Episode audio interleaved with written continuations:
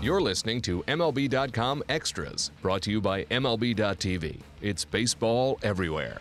We're talking Red Sox baseball today on this Friday, October 20th. Ian Browne joins us, our Red Sox reporter for MLB.com.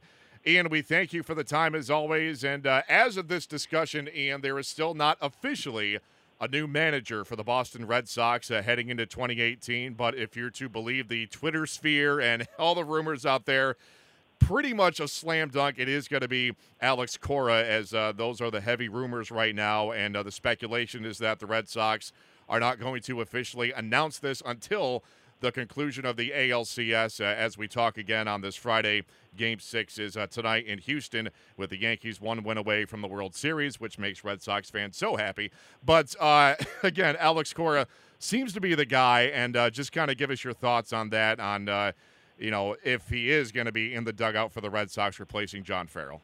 Yeah, I mean, so, certainly all signs are pointing toward Alex Cora being the manager, and the fact that he is the bench coach in the ALCS right now, um, that kind of creates a reason why Dave Dombrowski has sort of gone into radio silence on this, uh, because it's sort of awkward. Because look, Alex Cora is preoccupied right now. You're not really, you know, you can't really hire him right now while he's in the middle of trying to get his the team that he's with right now uh, to the World Series. So I think this would explain why um, things have quieted down. They did interview Cora. They interviewed um, Brad Ausmus. They interviewed Ron Gardenhire. Gardenhire, of course, has just gone to the Tigers. So it takes one name off the table. Um, the only interesting wrinkle now with Alex Cora is that uh, now that Dusty Baker has been let go by the Nationals, um, do the Nationals make a run at Alex Cora also? Um, so obviously, Alex, you know, you have the, it seems like you always have one hot name uh, for up and coming manager every year, and Cora seems to be the guy this year, having covered him. Um, you know, he checks a lot of boxes for the Red Sox. He's a good communicator. He's bilingual. Uh, you know, he could relate well to young players. Uh, he can process analytics. Uh, so a lot of things are intriguing about him. And uh, yeah, I mean, if you, you know, I, I would think that Alex Cora will be the guy, um, but unless for some reason he'd rather uh, manage one of the other teams that's looking at him right now. But uh, just given the four years he played in Boston, his familiarity with the city, his familiarity with the ownership, um, I think that Alex Cora, his top choice would probably be uh, the Boston Red Sox. I think that at the end of the day, I think that's where this is headed. Probably uh, maybe as early as Monday. Now, uh, Ian, it's interesting you bring up the Nationals uh, with the breaking news today that Dusty Baker is not going to return in 2018. Now, assuming that the ink is not dry on a on a you know theoretical contract between the Red Sox and Alex Cora, is there a chance we've seen stranger things happen that you know obviously that Nationals job would appeal to anybody right. given the tremendous talent on that roster? Should Red Sox fans be worried? Well, a little bit. I mean, this, I don't think this is uh, as much of a slam dunk um, right now uh, that the Red Sox are to get Alex Cora as it was yesterday. Now the national thing is opened up, because look, that is an enticing opportunity too. So I think uh, Alex Cora could have the opportunity to to kind of weigh both these options. Um, you know, I think personally, Boston, just because of his familiarity with it, I think that might be uh, it's just because it's the Red Sox. Look, there's something special about the Red Sox. We all we all know that. Not to say there isn't something special with the Nationals also, but just the tradition the Red Sox have um, and the fact that he won a championship there as a player, uh, I think that that might be a little more appealing to him. But you know, we we can't really find out right now because we don't know what's on Alex's mind. Because what Alex is trying to do is help the Astros right now, and they're sort of in a precarious spot. So I think uh, this will all become more clear uh, in the coming days. Yeah, absolutely. It would seem like uh, Alex is uh, going to be the guy, but like we said, uh, stranger things uh, have happened and will happen. So you never, you never quite know. But it seems like uh, if the ALCS does conclude tonight, with the Yankees wrapping things up, maybe like you said, come Monday, we do get an official announcement from Dave Dombrowski. And of course, you brought up that uh, Cora's experience uh, playing in Boston for three years between 2006 and 2008. Of course, in the middle of that, a world title in uh, 2007 as a uh, backup utility infielder. Um, how much did that weigh into the into his appeal from the Red Sox and and getting this guy in? Because it seems like you know that was part of the appeal with John Farrell, having served as uh, Terry Francona's pitching coach for so many years. And again, ironically, in 07, uh, you know, he was part of that team too. But, uh, you know, again, how much did that enhance Cora's candidacy given his playing days with the Red Sox? Yeah, I think in John Farrell's case, that factor was much stronger because, look, uh, John Farrell at the time you know, had already had a relationship with with, with Jon Lester and John Lackey and and uh, Dustin Pedroia and David Ortiz and some of the guys on that Red Sox team at the time. So they thought uh, this was a team that really uh, needed uh, to get back to find their way again after the disastrous Bobby Valentine experiment, after the tough way things ended uh, under Terry Francona in 2011. They just needed to find their way, and they thought John Farrell would be a great stabilizing force. And it turned out, you know, they won a World Series in his first year with Cora. I mean, Dustin Pedroia is the one guy that he played with. Um, you know, David Ortiz is gone, so there's really not that link. I think in Alex's case, you that familiarity they have certainly doesn't hurt, but um, to tell you the truth, man, I think it's just more of a case of, you know, they look at his skill set and what they've heard about him throughout the industry and uh, they like what they hear about Alex Cora. I think that he could be like the next sort of, uh, you know, what every GM tries to do um, when he's hiring a new manager is either find like the best veteran manager um, that's available, or find the guy who you think is going to be the next up and coming sort of the next AJ Hinch type of guy. You know what I mean? And I think that they just look at all factors. And I think that Alex Cora is that guy. So I think that's really the biggest factor. Yeah, AJ Hinch, you know, he, he was the hot guy at one time, so to speak, and he's obviously doing wonderful things in Houston. And the Red Sox hoping that uh, Alex Cora could potentially have that same impact uh, with the Red Sox in 2018 and beyond. Um, Ian, give us a little bit of background on uh, Cora in terms of other jobs that he has perhaps uh, interviewed for because you know this all hasn't happened in one year where he just kind of came out of nowhere to become a front runner for all these managerial jobs how long has he been on teams radars in terms of uh, you know trying to ascend to that managerial position I think over the last year, I think it, you know he he um, interviewed for the Diamondbacks job last year.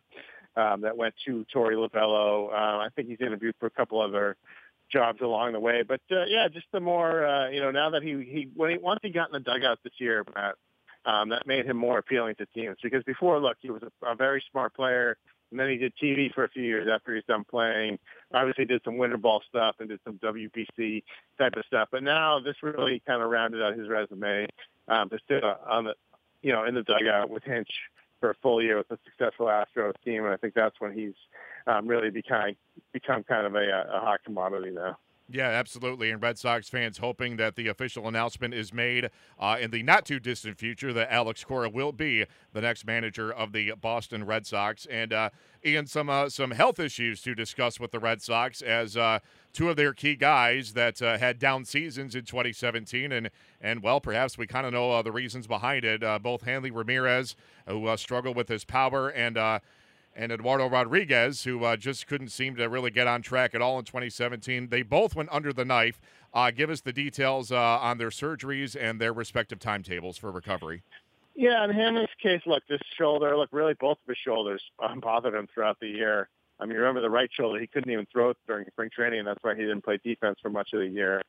And I don't think people really realized how much the left shoulder was bothering him until he went in for that surgery the other day. So look, you, the best case scenario is that Hanley gets that shoulder healthy and he can get back productive again. Because look, you know, we saw um, in the playoffs even when he started to swing the bat better, what kind of force he can be. You know, when he's feeling good at the plate, and he's, he's a big factor for them in the middle of the lineup. They really just did not have enough run production this year, and a big reason was because uh, you know Hanley was supposed to replace David Ortiz at DH, uh, and didn't really come close to doing so, other than a couple nice little hot streaks. Um, so yeah, you hope that you know he should be ready for spring training. He should be ready for the start of of next season, um, and you hope that he can maybe do that other every other year thing because he was so good in, in 2016. Right. Uh, you know, as far as uh, you know, as far as Eduardo Rodriguez, look, he had two different seasons last year. There was the season, the first two months before he re-injured his knee, when he looked like, to me, he looked like he was emerging into, you know, a, a pretty good starting pitcher at that time. And uh, you know, then then he had that freak accident in the bullpen in Baltimore when he fell down. This, that knee is just prone to giving out on him. It was sort of like, you know, spring training of 2016 when he when he fell down uh, in, in a rare and a, routine PFP drill. So obviously there's some stabilization issues with that knee, and he just didn't pitch well at all uh, when he came back. Very inconsistent. He had one great start late in the year at Cincinnati. So he thought maybe he was ready to sort of, uh, you know, get back to what they needed him to be, and then just terrible in his last uh, start of the regular season. I think it was against the Astros where they just uh, they they hammered him, and uh, you know that wasn't a good thing. So yeah, you got to get him healthy, and you know this is gonna this is a pretty significant surgery he had, and it said uh, six months before he can pitch again. So then there's going to be some ramp up time after that. So I don't think you see um, Eduardo Rodriguez pitch to the Red Sox until maybe May or June of next season. You just hope that when he does come back, you know, he's the Erod that uh, you know that you need him to be, and not the guy who sort of was very inconsistent for them down the stretch this year. Yeah, no question. Red Sox fans have seen what a healthy and productive Erod can be, and just how uh, effective he is, and how important he can be to that rotation. He was not that Erod in 2017 if uh, if he comes back to what he can be, and you pair him with uh, Chris Sale and hopefully a healthy David Price that is as dynamic a top three as you'll find uh, in the game. Uh, Ian, uh, to begin to wrap up here, what is the panic level in New England right now, knowing that the Yankees are perhaps five wins away from winning the World Series? Yeah, and I don't think it's it's it's that uh, great. I just think that. Um, you know, I think this Yankee team, you know, they're a little bit of an underdog almost. So you can't help but uh, even respect them a little bit uh, if, if you're a Red Sox fan. So I don't. It's not that uh, animosity that you've seen in the past. I think people right now are more down on this Red Sox team for not sort of playing up to their capability in October for the second straight year. And uh, yeah, the Yankees uh, doing as well as they have. It just maybe adds to this thing.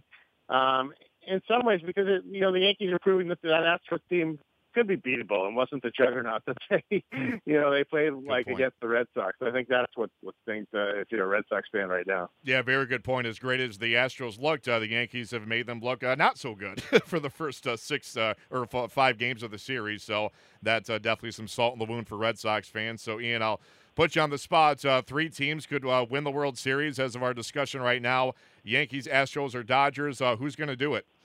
Yeah, I just, I mean, it's the obvious pick, but I, I just love the Dodgers. Uh, watching that team this year, I mean, they they're just uh, loaded from top to bottom, and you know, this team's been, uh, you know, been on the cusp for for a few years now. And it's good to see that they're finally, uh, you know, they they finally gotten over that hurdle. They finally gotten to the World Series after being either in the division series or the LCS so many times, and they just seem driven. It just seems like it's their year. Um, look, they, I think that uh, the best World Series you could have would actually be the Dodgers against the Astros because I think, uh, you know, just look at the win totals. I mean, those are the, you know, along with Cleveland, those are the best teams, uh, you know, on paper this year in baseball.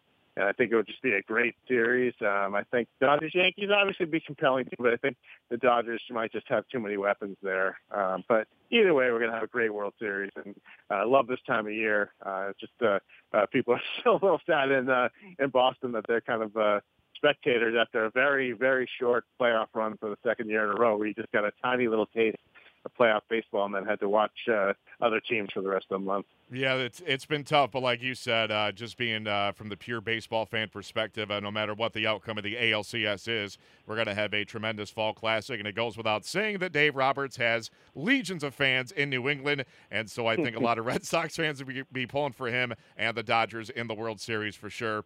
Ian Browne, a pleasure as always. We'll do it again at this time next week. In the meantime, Matt Waymire signing off for MLB.com Extras, Boston Red Sox.